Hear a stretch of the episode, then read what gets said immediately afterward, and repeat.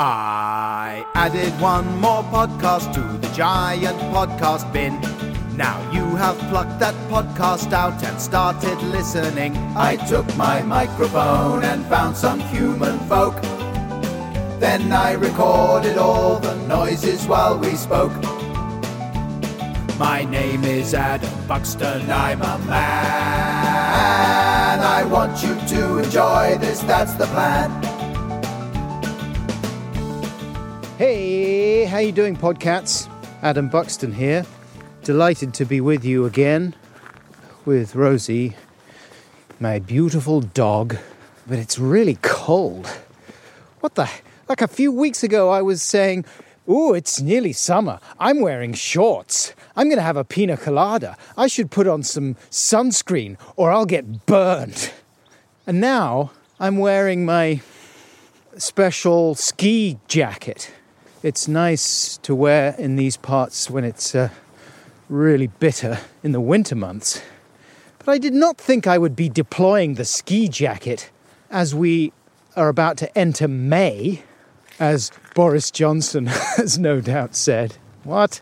That doesn't even make any sense. All right, listen. Welcome to podcast number 41, which features today a conversation with stand up comedian, actor, writer, and podcasting behemoth Marc Maron, host of the phenomenally successful WTF podcast, currently on episode 806, having started back in September 2009, when I believe Marc was suffering a kind of period of uh, career ennui and decided that giving the podcasting world a go would be a good thing to do. I'm shivering. I am shivering. Don't blow wind at me. Oh, I've got to put my gloves on. Oh, so Marc Maron, though, Marc's uh, conversations with comedian friends and acquaintances in the early days of WTF quickly brought the podcast a great deal of popularity, and it wasn't long before WTF was being talked about in American broadsheets and helping the whole concept of podcasting enter the mainstream consciousness. It actually took me a little while to get used to WTF. At that point, when I started listening a few years ago, I hadn't heard too many interview shows in which the personality of the host was as big or sometimes bigger than the people they were interviewing. I suppose I'd normally prefer a, a more BBC approach to presenting, something fairly, fairly neutral, not to say bland. But within the first few seconds of a WTF episode, you are hit by the full force of Marc Maron's personality. He calls his listeners, What the fuckers? How are you, what the fuckers? What the fucknicks? What the fuck buddies? I remember thinking, Oh, this might be a little too much for me. Pow! Just coffee. I just shat my pants. That's one of Marc's sponsor slogans, for example. But as a fan of American comedy, it was impossible to resist some of the guests that he's managed to secure over the years Norm MacDonald, Sarah Silverman, Louis C.K., Kristen Schaal, Judd Apatow, Sandra Bernhard, David Sedaris, Tim and Eric. The list goes on. I mean, he's talked to pretty much everyone in the world of American comedy. Maron always manages to get something interesting out of the people he talks to. And after a while, I began to investigate episodes featuring people I didn't know much about or never thought I'd be interested in. People like Bobcat Goldthwait. I knew who he was. He was the guy with the weird voice in the Police Academy films. But who knew he'd be so interesting or would have done so much interesting work until I listened to him talking on WTF. And uh, it was also my introduction to people like Eddie Pepitone and Ron White. And then there are the actors and the directors and the musicians that Maron has spoken to. And in 2015, Marc sat in his garage in Highland Park, Los Angeles, where he records WTF, and he talked to President Obama, another watershed moment in podcasting history. Now, there have been periods when I've felt over marinated. Sometimes I have to take a Maron break and just uh, deal with my own insecurities and personality flaws and talk about them on my podcast. Perhaps because I have that peculiar podcast feeling of knowing Marc Maron so well, it was hard not to feel that I was being judged as unworthy when my attempts to get in contact with him were met with total silence over the last few years. But um, I guess since doing my own podcast, I've realized how hard it is to respond to every attempt people make to reach out. And, uh, and of course, I've come to realize that it wasn't personal with Marc, he was just busy. In the end, it was my friend Louis Theroux who got Marc's attention for me a few months ago. So thank you very much, Louis. In person, Maron was far more straightforwardly polite and easygoing than I'd expected, but no less intelligent and charismatic.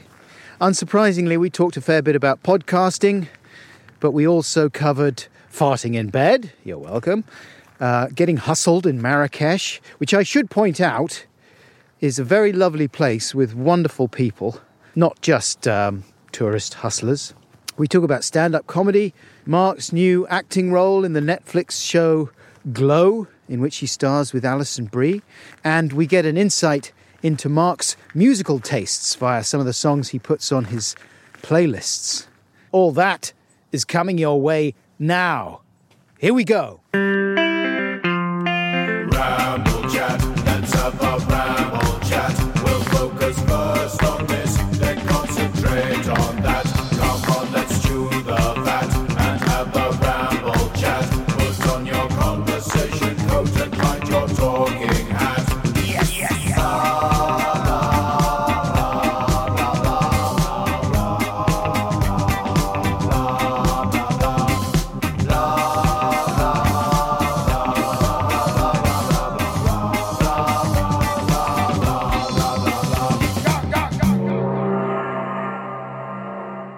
So this is my first kombucha. I can't drink those because they taste boozy. Oh, really? Yeah.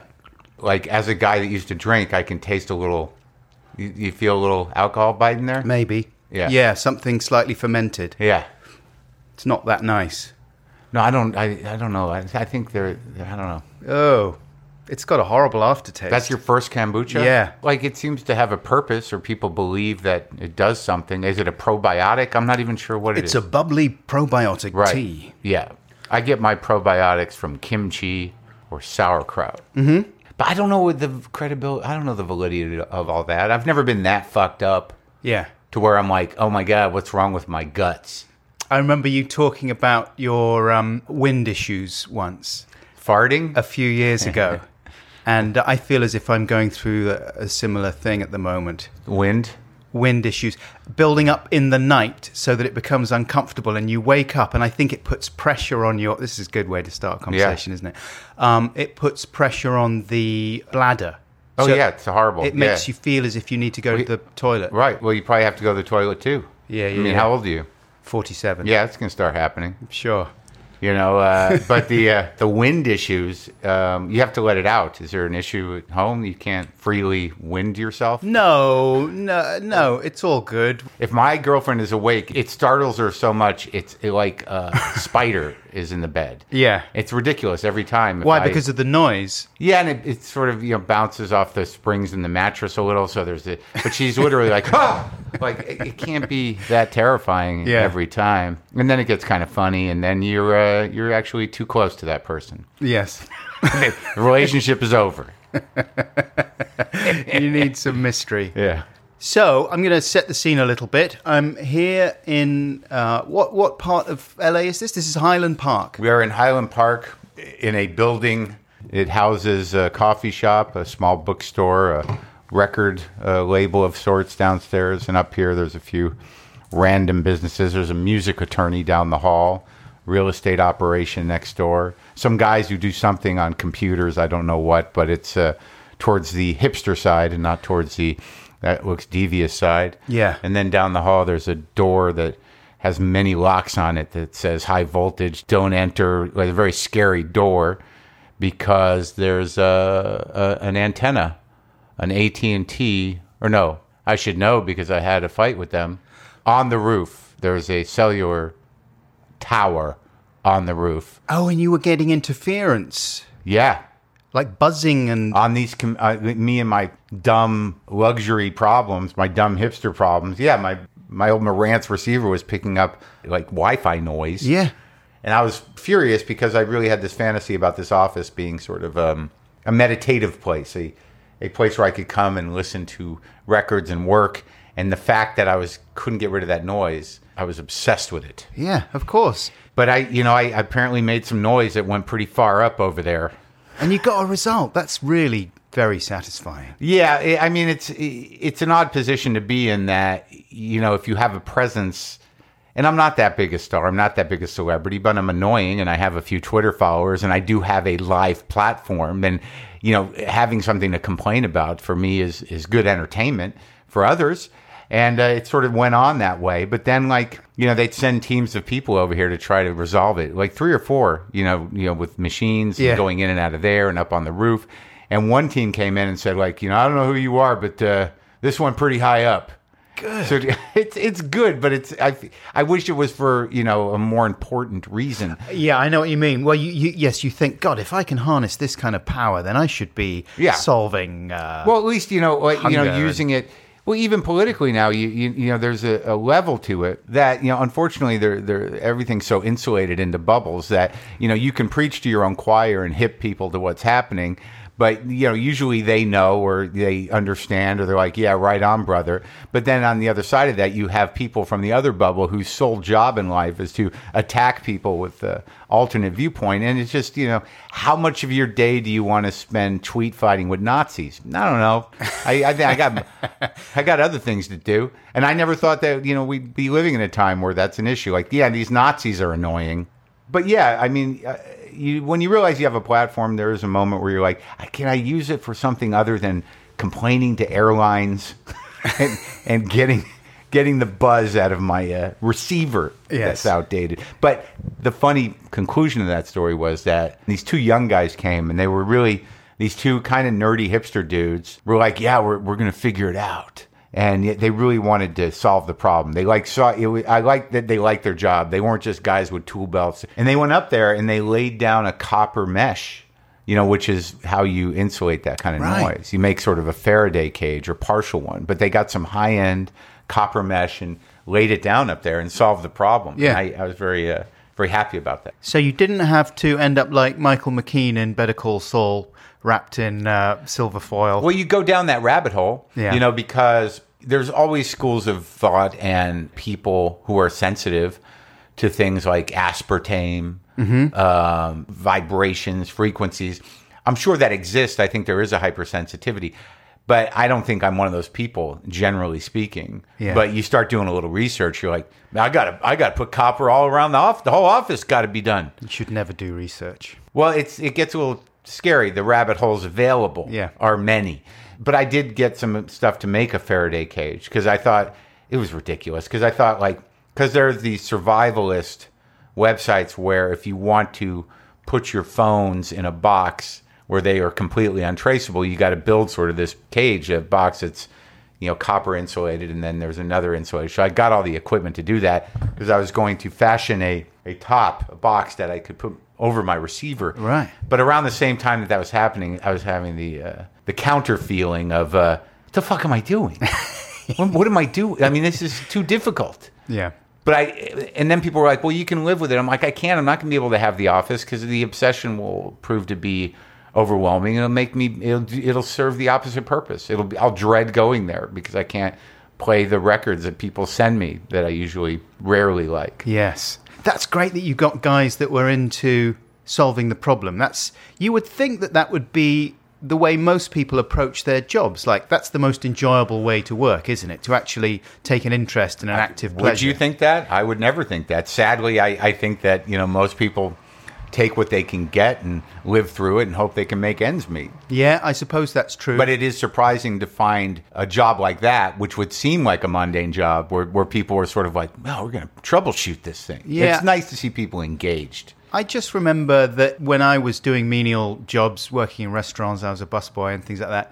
The way to make it more fun was to engage with the process of trying to be good at it. You know what I mean? And work out little systems and routines to. Right, to be the best damn busboy on your ship. Exactly, yeah. And it made life a lot more fun. And that's not to say that I was the best. You know what makes busboy fun too? Weed. Uh, back in the day when I was working the grill at restaurants, it was always good to get a little buzz on. Yeah. Cigarettes were nice too. They, you- you're working towards a cigarette break. The rewards are far and few, so I guess you do have to make them for yourself. You could work while you were stoned. Sure, yeah, uh, a bit. It, yeah, it was- t- it was hit or miss, but it was a sort of a slightly uh, hippy dippy restaurant. The one of them was that I worked at for a couple of years. The other one, I I don't know if I got that stoned, but there was a period there where yeah, you could get a little edge on, you know, and uh, and make sandwiches. Uh, Would you go on stage quite wasted? I've been on stage on most drugs. Right. Um, and you can focus. You're not a total disaster. I, I don't know if focus is the word. Function, I think.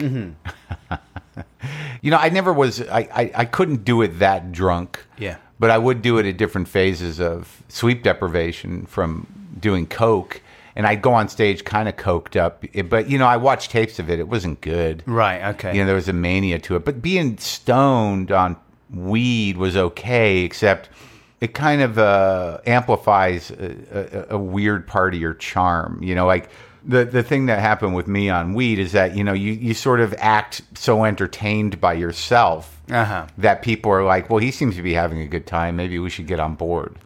But I was not a guy that had to get high or Yeah. drunk before I went on ever. I've known plenty of guys like that, but I was not that guy. It was usually like, I guess I'm still fucked up, or I'm, I'm tired, I haven't slept all night, and need to do a little something before. yeah. But it's been a long time now. It's all getting very far behind me.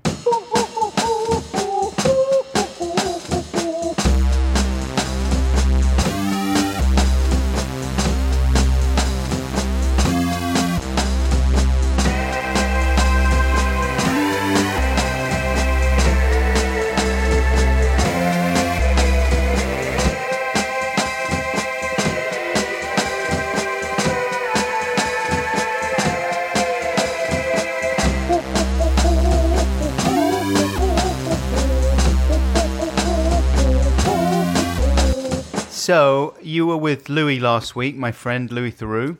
Yeah, yeah. uh, I thought that was a good time. It was really good. You liked it, and you're his friend. You you always get stuff out of people that I, I don't hear anywhere else. And there was things Louis was talking about. I've known him since I was, you know, ten or something. oh, really? But I didn't know an awful lot of what he was talking about. Really? Yeah, because you're if you're friends from that far back, you don't really talk about certain things, or it doesn't occur to you. yeah, you just sort of take each other as you are, Yeah. and yeah, why would you get some background? Exactly. If I- you have that much background, you don't really you Right. figure you got enough. Yeah, I've never asked him about what he studied at university. Right. And it was fascinating to hear him talk about Galileo and uh, like he, I knew he did history. I found that what ultimately happened with that interview is it was interesting because I did something that I don't often do. Occasionally, I'll do it, but it always leaves me vulnerable to a particular type of uh, of trolling uh, that isn't necessarily vindictive or hostile, but you know, heading into that, I felt like I knew him because I had talked to him like this for a long time. That's right. He interviewed you for a, Yeah, for a something that happen. documentary. Yeah. But like I, I got, you know, I felt like we spent time together, you know, and you know he gave me a book, and you know we, so I felt like I knew him a little bit, or I got a sense of him, but I didn't really know his work, and I don't have a, a, a tremendous amount of time, you know. But I watched the new movie, and uh, I, I read about some of his other movies, but I'm not. It's not that I'm not a fan. I just, you know, I did not make the time, you know, and you can't backload or fake fandom. You can't like you know you can do research. Because what happens is when I say like when he asked me do I know his stuff? and I said not really you know but I, I feel like I know you. And, and and that for me is a better situation but it was an immediate place for people to go like oh man you should have done your homework. You, you really blew it. And I'm like I don't think so. Because you know the work is there and if you are someone who listens to my show which I assume these people weren't you, you know that that rarely is a way to go the the sort of uh, you know album by album movie by movie thing I've done it with some people who have been around for 30 or 40 years where you have a, a massive timeline to a history. But with Louis, you know, outside of you know taking the piss out of him a little bit, and that we it very quickly became because I think he's funny and he pretends like he's not. So like I had this natural weird. We became this comedy team very quickly. Yeah. And I think he was in on it, but he was pretending he wasn't. Oh, definitely. And as you say, I think anyone who's listened to more than a couple of episodes understands that there are times when it's more of a career overview, and there are other times when it's just a conversation with an interesting person. Rarely do do you can you talk about someone's work, especially if it's outside of them. You know, hmm. like if they're a filmmaker or a musician. Most of them don't really want to do that. That's the thing, isn't it? And it's and the more established people are, and the more well known they don't. The last thing they want to do is reel through. because they've said it all before. They've said it all before, you know, in different variations of press junkets and whatnot. So it was just, a, you know, I didn't react to any of this because I, I knew I left myself vulnerable to that, and I know I was prickly, but I wasn't prickly in a in a real way. You know, I, I like him a lot, and I get a kick out of him. So you know, sometimes a little. You know, uh, antagonism with somebody who can take it and give it back is a good time. I, I loved it. Yeah, no, it was very enjoyable because I remember him telling me the first time he met you. Louis was the person that got me into your stuff. Oh yeah, Yeah, he's he's one of those people. Uh, what would Gladwell call them? Um, mavens, connectors. I don't know. Oh, huh. Who who is good at um, pointing out good stuff and hooking you up with interesting Yeah. things. He got me into Radiohead. He got me into. oh, that's a um, good one. Yeah. And I remember years ago him saying, "Oh, you should listen to this guy, Marc Maron. He's got a really interesting thing going. This podcast is unusual." Then, when he met you to do that filming, he said, "Yeah, you took the mick out of him a little bit," and he was a little bit like rattled when you said, um, "You know, are you famous in the UK? Because no one knows who the fuck you are here." And I remember him telling me that, and it was funny hearing you talking about it. Well, it's weird with me, and uh, y- for me to understand, yeah, I'm a, a hyper emotional person Uh-huh. in a lot of ways, and pretty wide open. And that that is not the British way. No, A, you know, it, it is sort of opposite. So, like, occasionally it's been kind of an obstacle for me in appreciating, you know, British comedy, uh, British, you, you know, stuff because, like, you know, I need to feel the person. You know, I, it's just something I need, and it's you know culturally a difference. You know, but with him, there's a sensitivity to them. Like sometimes I think I sound a little ignorant of uh, a lot of uh, you know stuff from you know comedy from the UK and stuff like that, just because it just wasn't my stuff. Even Monty Python, as much as I appreciate it, is not my go-to thing. no. You know, but as I talk to people, Irish guys are a little different. They because they they seem to wear their heart on their sleeve a little more. Like uh, you know, when I've talked to Brent Morin and uh, Dylan Dylan Moran, um, and you know, like I get their thing, and I've talked to a couple of those guys. But then I talked to Stewart Lee, who I like, but I had to sort of like dig in. You know, I had to really begin to understand what makes him so special and what makes him uh, provocative and, and far above and be, beyond you know regular comics. But he's a very bright guy. Yeah, but know. he is he is quite reserved, and it's interesting when you when you do come up against, especially those Brits. And I'm always interested, like, how's he going to deal with this one? Thom Yorke, especially, who's someone I know a little bit. I got that was a good one. Yeah, and you did really well with him. But it was funny hearing at certain points you would hit a wall with him, like uh, when you talked about his parents, I think, for example. Yeah, it's definitely there. it's clang, the shutters come down, and it's like, nope, you're not going to. But it was, but I at least he talked. You know, Oh, yeah. like if if if we hadn't had politics to talk about at the beginning, I really don't know how that would have went. Yeah. It was fortuitous in a way because I was supposed to. The deal was I would interview him and Flea together, Oh right, and Flea was ill, so I'm I'm there with Thom, and That's, I did. yeah, they were doing their atoms for peace thing, right? And I didn't know what to expect, but like I'm personally disarmed usually, and not really looking to have them know what the question's going to be or answer questions that they've answered me, field questions that are familiar to them. Like, I just don't do it. So the idea that we sort of got off on politics really kind of was like a great icebreaker. I'm glad we didn't stay there for the whole hour. But, Yeah. But Louis different, and I think Thom's a little different. But yeah, Stewart was you know, high minded. You know, like he had thought about things, which mm. was fine. Like I don't have to do that kind of interview. I don't need my emotional needs met all the time. But a lot of times I don't know a lot about the person I'm talking to, and I've kind of kept it that way. I, I like to have an overview, you know, in my mind to work against. Like I like if I have to interview Neil Young, you know, I gotta. You want to fill your head up with the music, but ultimately it doesn't serve anything. And if you don't, if you're not a, a fan, like a guy who's like, oh, you you know, I love everything you've ever done, which I think is a liability sometimes. Oh yeah. Because like I think it was a liability with Keith Richards, you know, which was really a fan's conversation. Uh-huh. But with someone like Louis, it's good because then you just sort of like you're not burdened by this relationship, you know, with their work that's going to stop you from you know engaging with the person. Yes, exactly. Louis is good as well because he is he's not bothered by um, confrontation or, or fu- he's, he loves it. He's very funny in yeah, confrontation. and he you know that's his bread and butter really. When Mm-hmm. he's doing his things, he's very rarely visibly rattled. But he- I think that's the funny part of him. And I think that maybe that's why I wanted to con- be confrontational the whole time Yeah. because I, I think he's very funny when he's um, ignoring confrontation that's happening Yeah. in, in the moment. I'm the opposite. I can't deal with any kind of confrontation at all Yeah. without it showing very clearly. Yeah. And I think there's a lot of British people who are probably like that. Oh yeah, Uh, yeah, you know, the voice kind of goes oh, the, a little bit wobbly, and the, um, her breathing goes um, because your heart is uh, p- uh, pounding so much. So you're trying to be forceful, um, but it's Really? pretty clear to the other person that you are in trouble, and the face starts twitching and all that. I guess like I don't know if I'm in, innately good at it, but having done comedy for more than half my life, I can you know I I know how to shut things off. I wish I did.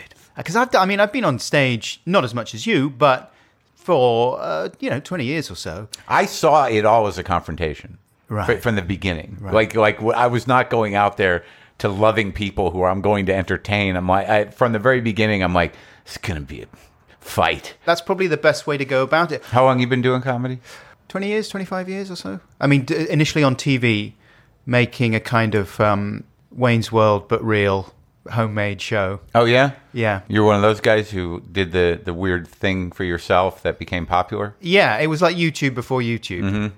And then uh, made a very conscious decision around about 2005 that I would go on stage because I was surrounded by people in the comedy world who who were proper stand-ups kind of thing. I thought oh, I should I should do a little bit of that.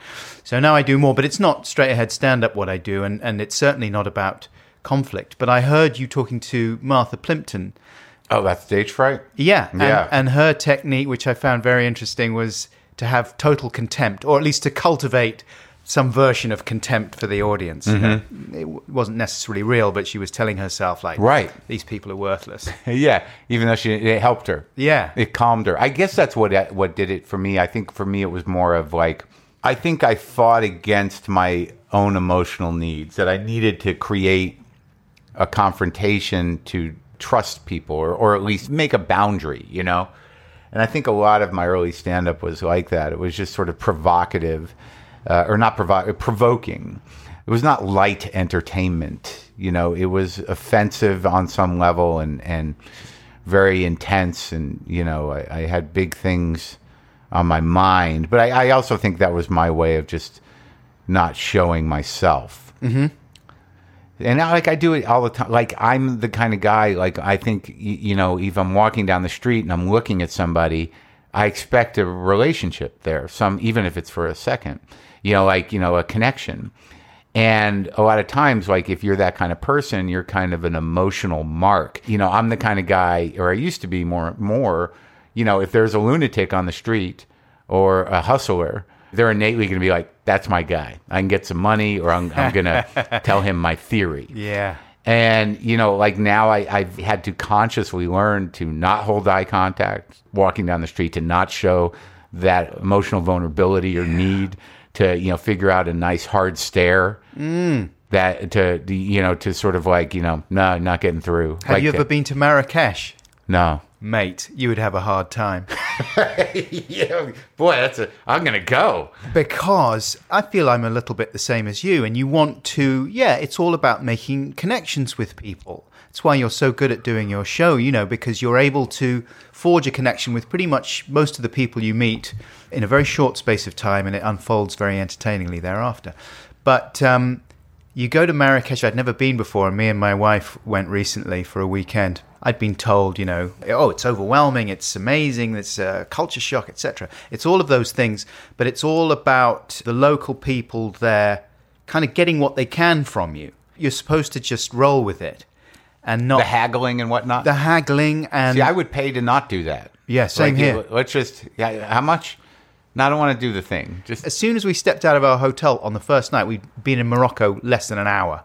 And we go and we say, like, where's the way to the, the, the big square with all the stuff going on and the music playing and all the stalls?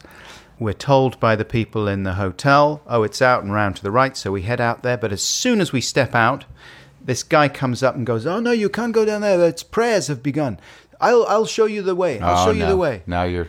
And you've got a immediately, like the night before, we'd been watching a thing about um, the shootings in Tunisia, horrible shootings that happened. And my wife was like, We're going to Morocco. That's pretty high on the terror alert list, isn't it? And sure, you know, it's, yeah, high terror threat over in Morocco, but it's all relative. I was like, Don't worry, it's fine. So we, we're being led down this literally dark alley by Yeah. this guy five minutes out of our hotel. My wife's looking worried and thinking, oh no, we're going to get kidnapped. Anyway, he shows us where the square is. It's all fine, very smiley. The whole process took a minute, two minutes. And then he holds out his hand and he's like, some money, please, some money. And it's like, okay, fine, Yeah. fair enough. So I give it, I reach in my bag. I haven't got much small change. I give him about $2 worth of Uh-huh. money, right, in a coin. Quite good for just showing someone directions Uh-huh. for less than a couple of minutes. He's not happy with it. And he's pointing, and said, "No, no, no! This is not very much. Please, more, more, more, more." So I give him another one. So he's get, he's got like two, four dollars, four quid, basically. It's Yeah. more or less the same these days. He's like, "No, this is not much money. No, no, no. Please give me more." Uh-huh. I was like, "Mate, that's a lot of money, even in the UK, yeah. especially for showing someone just where the." You thing said that? Yeah, Yeah. but he wasn't. He's like, "No, no, no. Paper. Give me paper money." Oh, how, how much are you in for? I, I gave him like six pounds worth, six dollars worth, Mm-hmm. thereabouts. Was he happy at that? No, he was not happy with it, and he just looked pissed off. He look, he gave me a look like, "You fucking people," you know. I was gutted, you know, because I, You I- thought you were doing the right thing. I thought I was doing the right thing. I want to be. I'm in a foreign country. I want to be respectful and friendly and do the, you know. Yeah, and you know the thing is, is like you can't win because now you walk away feeling like that. And if you had given him ten or twenty quid, you would have walked away going like, "I'm an idiot." I mean, You know, I felt like that exact already. It was like, God, I'm. At six, you felt like Yeah. I did. I mean, if someone, I know it's totally different, um, but if someone in the street asked me to do something for them, like, I don't know, I would, I would bend over backwards within reason to help another human being. I feel, I hope. Yeah, as long as you're not being hustled. Yeah, it's a tough. It's Yeah. tricky because, like you know, if someone needs help, you really have to gauge it in that moment. Like uh, you, you don't want to spend a day with somebody. No. you, you know, you know, running errands or what. That's the contract, though, isn't it? And and when people take the piss like that, it really pulls the rug from under you. Well, yeah, I think uh, some people I know, some people have a policy, you know, a personal policy. You know, if anyone asks me for money, I'm going to give them a dollar, whatever it is, and you just you know hold the hold the line, Yeah. without the sort of like, what are you going to use it for? You know, what's your, uh, and then some people they don't engage with the hustle. I mean, there used to be a hustle in New York. There was you know, anything that you know when you're approached and it involves a you know a, usually a, a bus station or you know I need a, a this amount of money to get to just to get the thing out of the shop or to you know if it's like there's the- My mum's in hospital. I've got yeah. yeah. a lot of times you can like, no, okay, I, I know this show, and you know, and then you have to decide. There was another, there was a speaker hustle for a while here, and I almost got my ass kicked calling a guy out. It's usually two dudes, and the hustle was like, hey man, you need speakers? You know, I um, I work at delivery. I deliver you know high end stereo speakers, and I got a couple in the truck that I you know that aren't accounted for, you know, for a couple hundred bucks and you know you wouldn't be able to look at them or nothing and you know you'd pay him a couple hundred bucks and you'd have these shit speakers that you know they may they were probably speakers but they were like you know garbage yeah. But it was they were around. It was a hustle, and I remember after not doing it once or twice, because you just say, "Can I look at them? What kind are they?" And they can't answer any questions. But then there was a time where I got hit with it again, and I'm like, "I know what you guys are doing," and the guy was like, "Oh yeah, do you? You want to do something about it?" I'm like, "Nope." Just gonna walk away. Good luck with your speakers.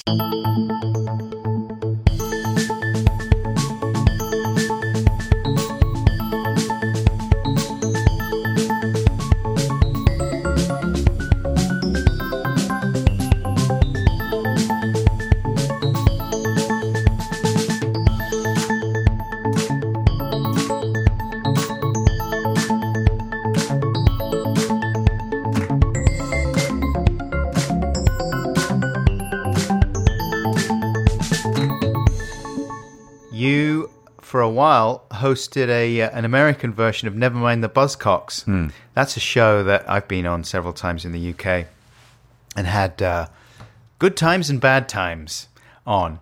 But you always, whenever you mention it, it's with a kind of uh, withering. Well, I didn't. I didn't like it's. I'm not the guy for a game show. I, I have a. I didn't even understand the game really. I kind of understood it. You know, there were no real stakes. It was more of a improvisational. It was all sort of setups. For, Yeah. for Ju- riffing. Yeah, Right, riffing on, on the subject of music, which they presumably thought you'd be well suited to because you're a big I guess you know, fan. yeah, but I wasn't that. It was more pop music, and you know, it was through VH1, so they were wanted to run their kind of classic hits format at that time through there. And you know, I was in a pretty desperate situation. I was, you know, I was going through a divorce, my first one. I didn't have any money. I was really broke, and uh, they liked my attitude. I, you know, for years before I really settled into myself, you know, which happened relatively recently. You know, I just had a certain intensity, a certain edge, but it wasn't really intentional. So you'd get these people that are like, "We get Marc. He's the guy for this. He's like the the cranky guy, or he's got that edge." But like, it was really me just being me. So it was not controlled in any way. So they thought my tone would be good for that show. And, I, and I, there was a tremendous amount of shame involved in the idea of me hosting a game show of any kind, even if it was a comedic show, if- for me personally. But uh, but like we shot, I guess a dozen of them maybe all at once, and I I was violently ill during the shooting. Like I had the runs, I lost like ten pounds, and I was like emaciated and sick the entire shoot. Oh no, that was just a coincidental bout of food poisoning or something. Or No, I, th- I think it was directly relative to my related. lack of desire. To oh, is your body telling you get Kind of. out? Yeah. And uh, but I did get a lot of good suits. I st- I still probably have a couple of them from that show. Uh, and no one watched it. No one saw it. It was as if it didn't happen. There's no evidence of it anywhere. There might be. I think there's a picture, but I don't know if you looked online, you couldn't find an episode. Uh huh. Was the idea in your head always to try and be on TV? Is that considered the optimum career path for a comic? I don't think here? so. I don't think it was my idea. It, it was my idea as a comic. And you know, as time goes on, you realize, well, they're jobs comics do. You know, they they host things. Game show host is is a job a comic can do. You know, if you're not doing stand up, you either write or you host or you have a show built around you or you know, eventually if you write, you maybe become a producer or whatever. But you know, these are the ways that people that start in stand up find their way in show business.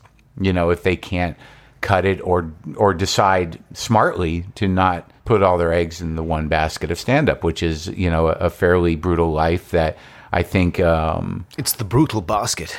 it is. It's a brutal basket, but you know the people that do it, like you know, I have a lot of personality liabilities that don't really enable me to to function in the regular world or to even think about writing for somebody else or producing a show or acting because I was so uh, ungrounded as a human that stand up was the only place where you know I could do something, and it was very immediate, and it was terrifying and you know, like in, insanity making, but completely consuming. You know, I would write things down and I'd go up there and do it. It, it defined me. Like, you know, I'm doing this and I know exactly how to do this. I write things down here or I think of a thing and then I get up there. So at the beginning, it's just sort of like, how do I get up there as much as possible? Mm. But it, the plan was to be a great comic. The plan was to to find my point of view and to say what I wanted to say at different points in my life, to own that space. And it was completely selfish endeavor, which suited me because, you know, publicly I was sort of a, you know, cocky, aggravated person that was difficult. And, you know, inside I, you know, I was just trying to figure out how to uh, be whole or to, you know, complete to my personality, whatever was lacking, to find myself and to, to put it in more, you know, m- new agey terms, to figure out who I was. Yeah. And I chose that. I mean, that's something I, I've retrofitted onto my journey, but Yeah. I think it, it is what it is. And one of the things that Louis was interested in when he originally interviewed you was the kind of problems that surely must come along when you are talking about your life in such a revelatory way, when you're talking about your relationships and things Yeah. like that. And it is something that I still think about when I listen to WTF. Like, have there been significant problems thrown up by some of the things you say in, in public, as it were? Yeah. Well, Silverman put it well. You, you know, I don't remember exact quote, but a lot of times it's if it's going to come down to you know the relationship or the joke, the joke is probably going to win out. And there have been times in my life where I would do jokes out of town that I would you know be like, you don't don't say anything about this. Like you know, this is between us, me and this. 300 people, 500 people, Yeah. you know, in another town. Don't tweet this. Right. I do. I'd say that. But you know, you know, I've become a little bit more diplomatic and a little more self-aware about why I'm doing things. Why am I doing it? You know, there were times where I would process things on stage about relationships and stuff. And the times that there have been trouble have really been around jokes you know more so than than talking candidly like if i was dating someone or married to somebody i did a joke about sex that you know does not necessarily reflect our sex lives but maybe the the kernel of the joke happened uh, in the relationship there would be sort of like if a wife says you know could you not talk about ass play Yeah. you know like okay I, maybe i can make that concession it's not necessary even though we don't do it that often My Yeah wife's always asking me that. you know, it's not my thing, but like it was like if it happened once or twice or whatever, you know, there, there, the, you know, something that's transgressive for you personally at a moment, you know, is loaded up comedically too, you know. But yeah, there've been issues. You know, my ex, my second ex-wife, just you know, won't even. You know, sit down and have coffee with me to uh, get some closure. I mean, obviously, there's closure. I haven't seen her in almost a decade, and you know, she wants nothing to do with me. And that's largely because she felt betrayed by you talking about certain things in your life. That's not why we broke up. No. But, you know, after the fact, you know, when I was devastated, you know, I wouldn't shut up about it. Right. And, you know, that's the only way I could process something. And I think it was helpful. I don't know if it was funny. I don't know if it was entertaining. It was engaging. But those jokes are cynical. You know, that, that becomes sort of the, the real issue about those kind of jokes is that where am I at personally now? You know, how cynical am I and, and how much of that cynicism is genuine or how much of it is, you know, me just hiding my emotions? Is there a way to talk about the issues in relationship with other people that isn't inherently dismissive or cynical or trivializing, you know, in a shocking way? Mm.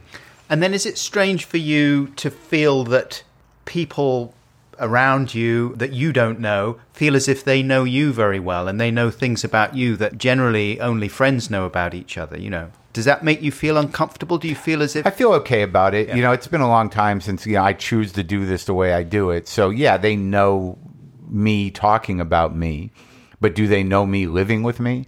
You know, whatever their idea is, it's still based on me talking about me with few pauses in, in a tone that that I use to talk publicly. Uh, do they know me? You know, sitting with my cat or playing guitar or wondering about a rash? they feel as if they do? Because Well, they hear me talk about it, Yeah. but like, would they be there for me if I was doing that? I don't know. And that, I think that really is the difference between intimacy and telling the story of a thing that happened. Yes. There was a funny moment, one of many funny moments in your TV series when you thought you had cancer in your lip.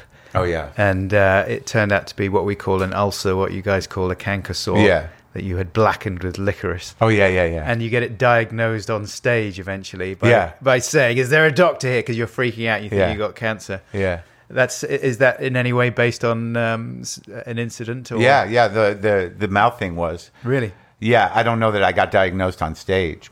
Yeah, I think that was uh, that was the fictionalization. But yeah, the root of that was yeah, that happened. I just went to the doctor for a thing the, the other day. I don't do it a lot, but when I do do it, it's pretty dire, you know, in that moment. Yeah, of course. Uh, but then, you know, whatever, you know, you get older, it's like it, something's going to catch. Yeah. How do you like getting older? I'm okay with it. Are you? Yeah, pretty good so far. Uh, it's hard to accept um, certain things. It's just hard to you just sort of like the the transition from life to death. I think is tricky for most Yes. people Isn't it though? Um, and when I think about it. right. But do you find yourself thinking about it more? You, you and Louis were. You mentioned um, the book uh, "Denial of Death," right. which you said was uh, an important book for you. I've been talking about it more lately. This, you know, because it sort of explains, you know, populist momentum, but it also it's really about an almost innate, bordering on genetic need for people to feel part of something bigger than themselves to give their life meaning. And if you don't have that, you know, and it can be as simple as a, you know, a sports team, a band, you know, religion, whatever it is, you know, something tribal, community. But it makes sense because the existential terror of you know, realizing profoundly without any specific thing to hang your hope on that you're going to die is a lot to take. So I just found that idea, the concept of that, which was rooted in uh, exploration of Freud's theory of transference, was where the it's rooted in fairly classical psychology, I guess. And I'm no intellectual or I'm no scholar, but but like for me to to understand that was a big piece of the puzzle. But I also go the other direction, which is like if something large is happening and I feel it threatening, I, I, I make myself the center of it all. Mm-hmm. And that needs to be tempered. Like I need to wrangle that in. That's natural, though, isn't it? I mean, everyone feels. I guess, that. yeah, but like, you know, you should move from that like and go like, well, other people need help and there's other people in more situations. And then then the next thought shouldn't be like, yeah, but but I'm in trouble. And then you have to realize, you know, what is your brain doing? Yeah. you know, how do you survive with that with that sense of panic? Mm. Panic is a is an issue. The me. worry is that if you focus on it too much, then you won't be able to get it out of your head at all. And I suppose part of what maybe constitutes a midlife crisis is when that ability to deny the fact that you are going to die one day suddenly becomes compromised. Well, yeah, my my producer, uh, you know, pointed that out to me that my reaction to what's happening, although it is terrifying, sort of coinciding with, um, you know, I was already going like, what's the, what's the point of everything? Like there was a midlife element Yeah. to my tone, even though everything was going fairly well. Uh, it wasn't quite enough, and it didn't satisfy these uh, deeper needs of meaning. Uh, and then, like you know, this thing happened politically, and I'm like, see, we are fucked. Yeah. yeah. It, kind of took it off of me a little bit, but uh, the feelings were already starting to surface. yeah. Um, but getting back to what you what we were talking about before, uh, you know, my in- incentive for doing stand up was really like I wanted. I thought that it was important. I thought that stand up was a way to express your ideas and to to you know to facilitate having this this stage, this platform, this this craft to you know to blow people's minds and to you know to do new things and to make people see things differently and to connect and to explore your own ideas in a very immediate, very pure way. It's just you talking. So that was my intent was to be a great stand up, to be an important stand up. And you know, later as you get into the game and you start working a little bit, you do your TV appearances, the first few TV appearances, and you're like, you know, well, you should have your own show. You want to get a sitcom. So that was always kind of a way to make money. Like, you know, if you could get that deal. So then you start thinking about yourself in terms of being a character. And, you know, I thought, well, I could do that, you know, I'm- but I didn't really know who my character was for a long time. And I had a couple of deals here and there. And then, you know, you hear other people and you see what network television does to people and, you know, how it compromises the deal and it kind of minimizes and boxes you in. So that never really happened for me. So by the time I did the IFC show, And this is the show Maron we're talking about. Right. I was approached by a production company by Jim Serpico at uh, Apostle. And, you know, he said, I love the podcast. Is there something we can do with it? Is there an idea? I'm like, oh, I'm doing the podcast. You know, it's like, but is there like, and I'm like, yeah, how about a show about a guy who's failing and does podcast? And it's like, that sounds great. So, you know, we sh- shot a pilot presentation and brought it around and IFC responded. So I did four seasons of a show, you know, completely in my control. Are you not doing more? No, but I didn't. I didn't see the point. There was not enough incentive to keep doing to keep repeating it because it's very hard to not repeat. You know, once you build the world, just stay in it. You know, and jump the shark and jump it again, and you know, as long as everyone's you know getting flesh on it. And it, that wasn't the situation. So we did the show, and I was happy with it, and I, I thought it was great. And you know, in the last season, we really took some chances, and I was like, "This is it. There's no reason to do more of these." Mm-hmm. You're doing another show now. Um, what's- Glow? Yeah, Glow. What does it? What's the acronym stand for? Gorgeous ladies of wrestling Yeah, what's that all about? And that comes out later this year, right? in June. Yeah, on Netflix.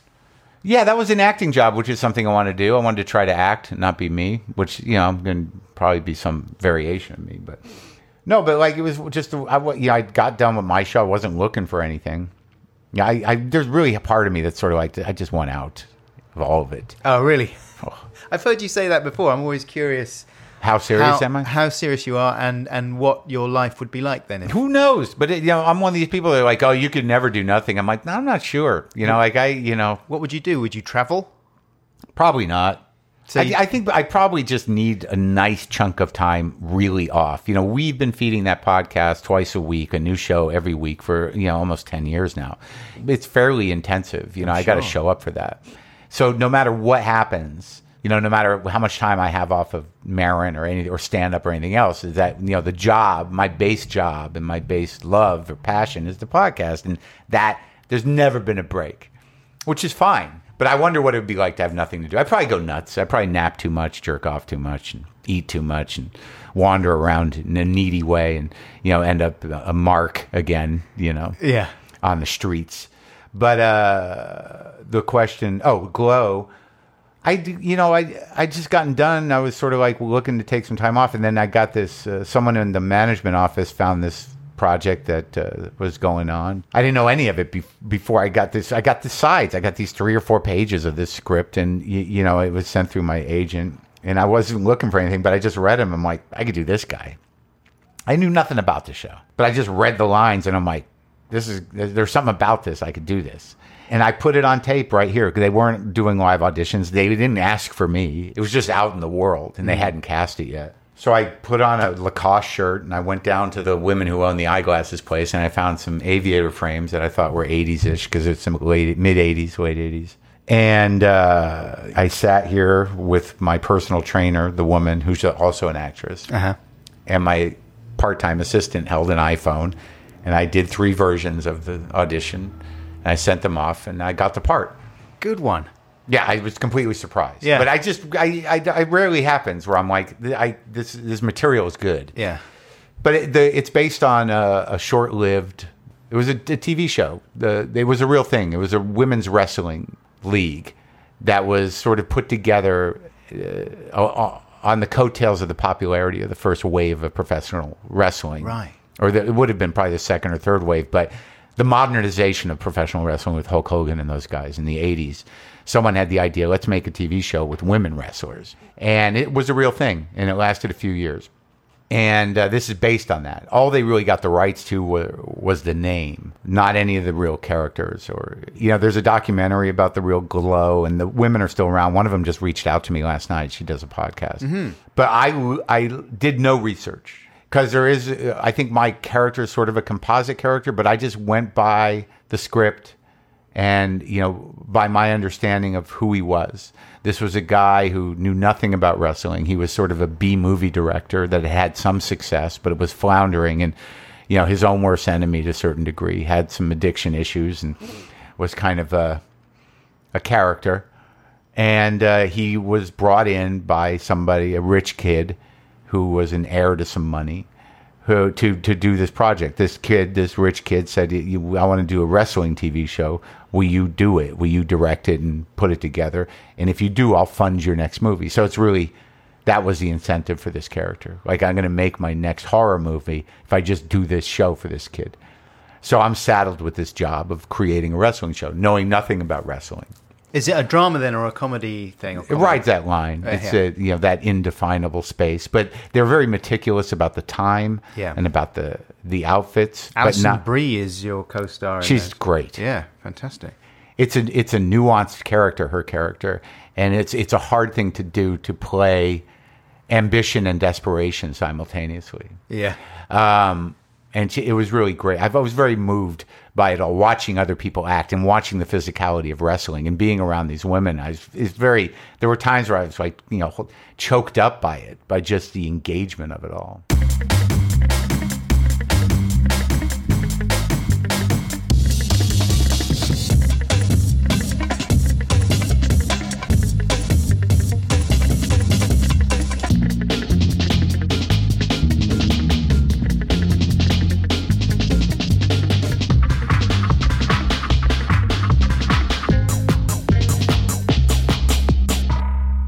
I got you a present. You may already have this. How familiar are you with Philip Larkin? I don't know him. I know the name, but I don't know his poems. He's someone that. Wait, is he the guy that did Parent, Parents Fuck You Up? There you go. They fuck you up, your mum yeah. and dad. Yeah, yeah, I love that poem. They may not mean to, but they do. yeah, They fill you with the faults they had and add some extra just for you. yeah, yeah. This be the verse. It's great. He's a, a, a complicated character, Philip Larkin, but his poems are amazing. I mean, he, like few other people that I can think of, came up with really pithy, quite bleak lines about what it is to be alive. This one line in a poem called Dockery and Son Life is first boredom, then fear. And that's his distillation of the whole business of being alive. Uh, yeah, I recently wrote something. I've been doing on stage. The the the space between despair and orgasm is hard to fill, and in the long run, not comparing myself, but it struck me as familiar. But I thought you might enjoy some of that stuff. Thank you very much. Very thoughtful. I appreciate it. I also got you some cinnamon toothpicks. Oh yeah, Have you ever had these? They're quite strong. yeah. I like these. There was always a story. There, and several kids had them when they used to have these toothpicks. I forget what they call fire sticks or something when we were kids that were just drenched in cinnamon oil. And I've talked to more than one or two people that have, when they were kids, they had them and then touched their dicks. And uh, Right. Yeah. And it got fiery. Yeah. Yeah. Yeah.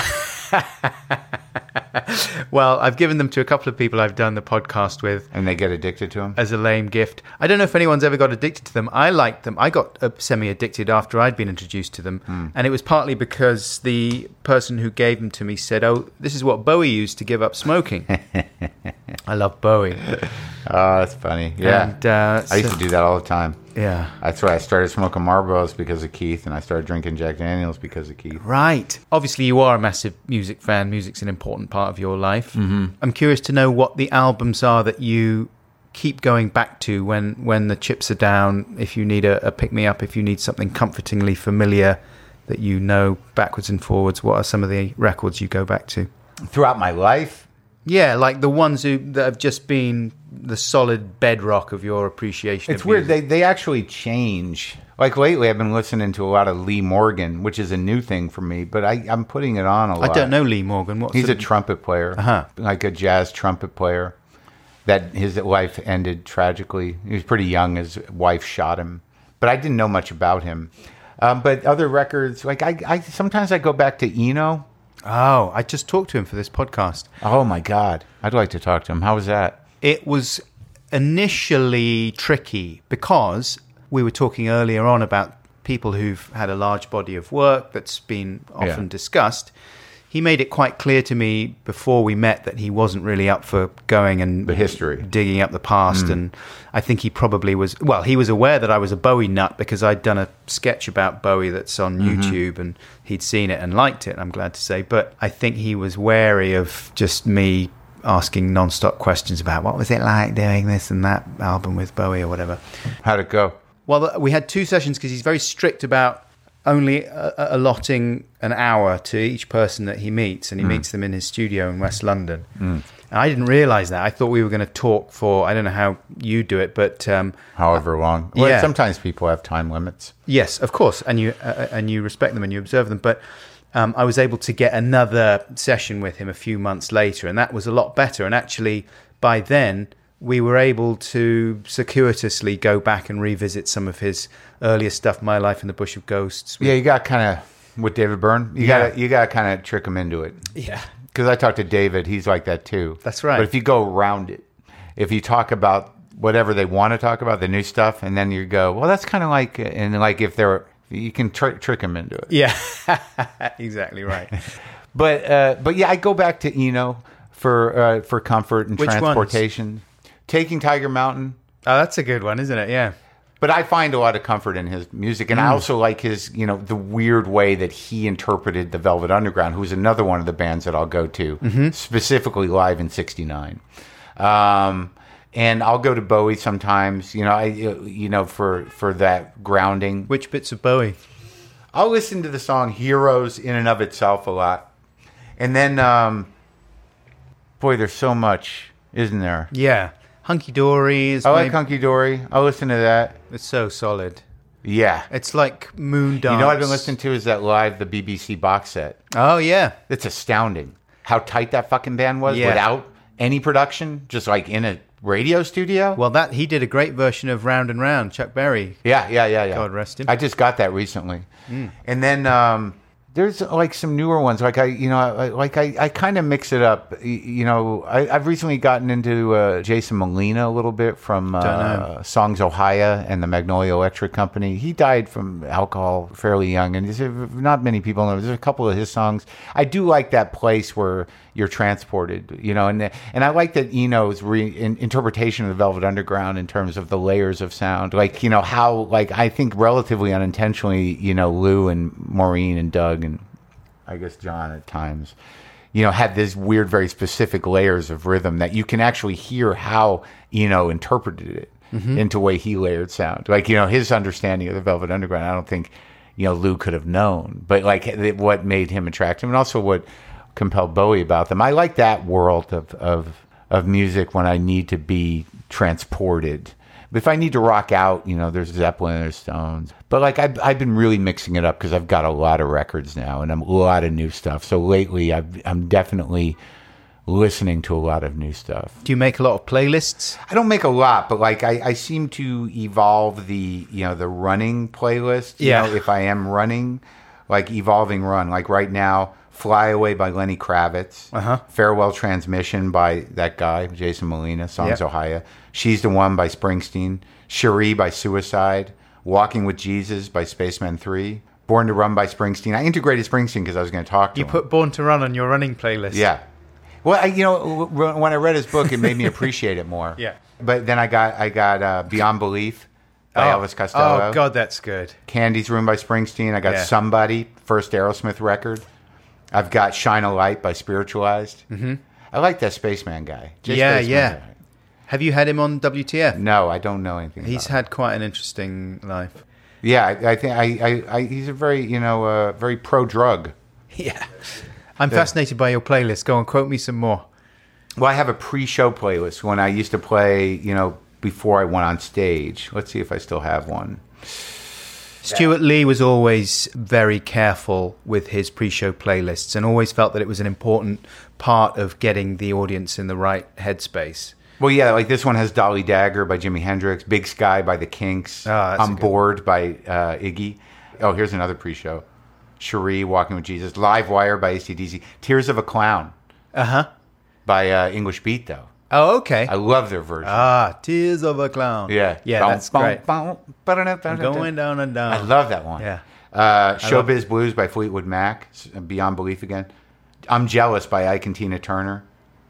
Uh, Chinese Rocks by Johnny Thunders. Waves of Fear by Lou Reed. Not a good choice for pre-show music. I don't even know that song. That's off the Blue Mask. Oh, I, I haven't got the blue. Mask. I've got like three copies of Is it really good? Oh my god, it's great. It's dark as hell.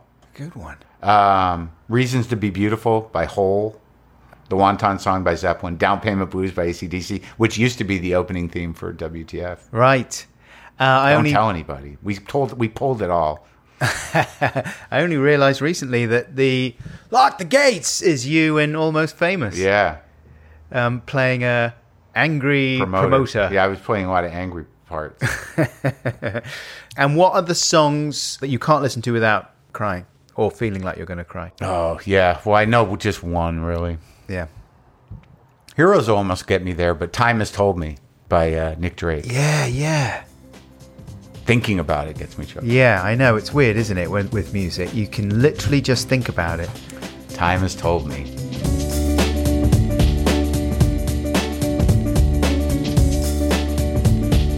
Wait. This is an advert for Squarespace. Every time I visit your website, I see success. Yes, success. The way that you look at the world makes the world want to say yes. It looks very professional. I love browsing your videos and pics, and I don't want to stop. And I'd like to access your members area and spend in your shop. These are the kinds of comments people will say about your website if you build it with Squarespace. Just visit squarespace.com slash Buxton for a free trial. And when you're ready to launch, because you will want to launch, use the offer code Buxton to save 10% off your first purchase of a website or domain.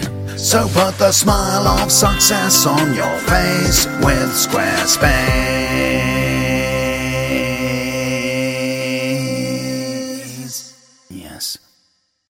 Continue.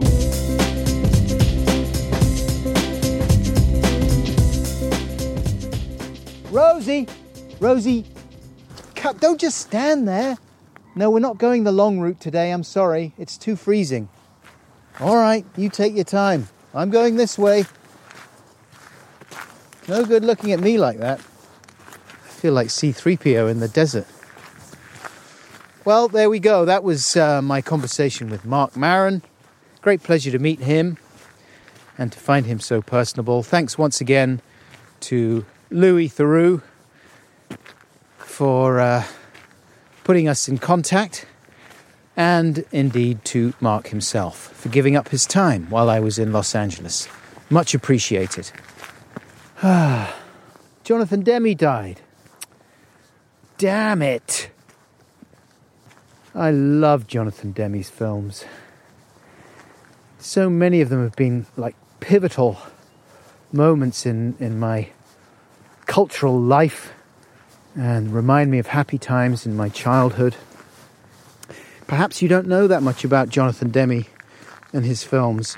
I mean, he was such an unusual director because he made films in almost every conceivable genre, and they were always totally different from each other, except for the fact that they had very memorable and likable characters in them, even when the characters themselves were mean and scary, like Ray Liotta's character in Something Wild, they were still charming in some way and very memorable. I mean, it doesn't hurt that he worked with so many brilliant actors and got the best out of them every time. Ray Liotta's so good in Something Wild, as is Jeff Daniels, as is Melanie Griffiths. She's maybe as good as she's ever been, although I did like her in Working Girl.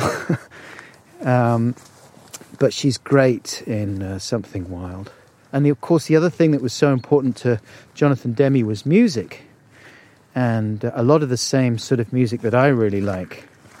There's a little bit of The Fall playing in a scene in Silence of the Lambs, I think, towards the end of that film, where Clarice is uh, about to confront Buffalo Bill and uh, you can hear Hip Priest playing in the background.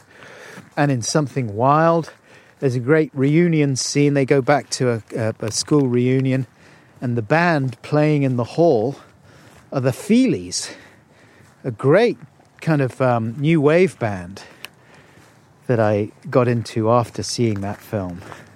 And then, of course, there was Jonathan Demme's long standing relationship with Robyn Hitchcock he did a concert film called uh, Storefront Hitchcock in 1998, just a very intimate record of a performance of um, Robyn playing his lovely songs and doing his kind of stream of consciousness chats in between.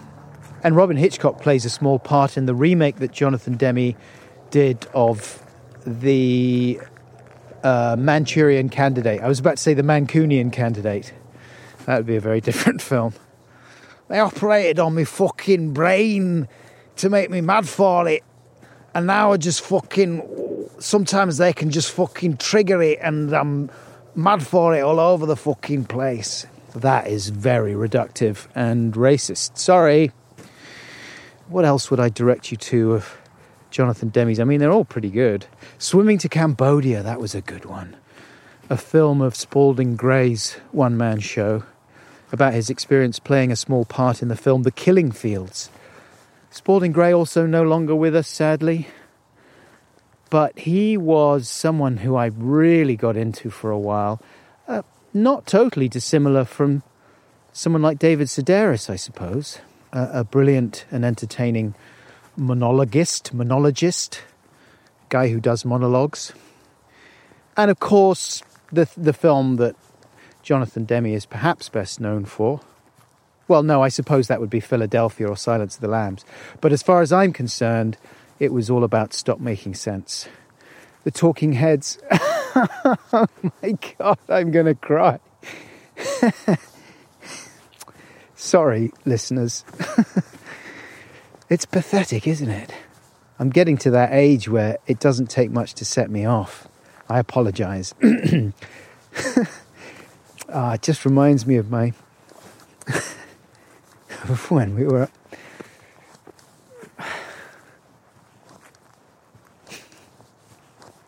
If someone presses the sentimental button, you better watch out because it's going to get awkward. Stop making sense. I mean, you know, I don't have to say too much. Such a, a, a great record of an extraordinary band. Uh, 1983, I think those concerts were filmed. And David Byrne, they're just all on top of their game, you know. And that band, that expanded band with Alex Weir and Bernie Worrell and Lynn Mabry Steve Scales and Chris and Tina doing their Tom Tom Club section, and oh my goodness, so many talented people. David Byrne himself looking so magnificent and the square suit.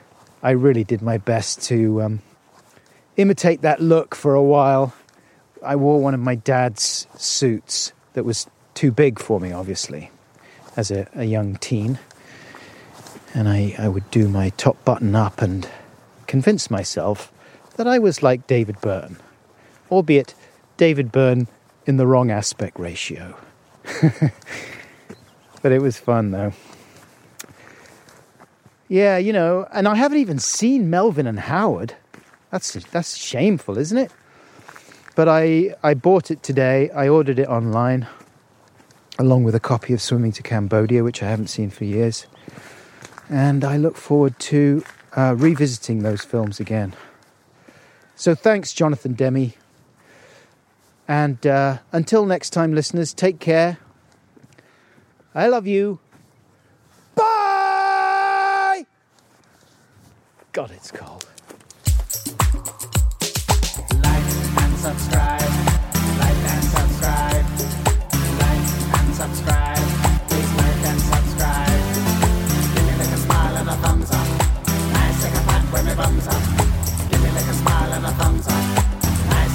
when me back.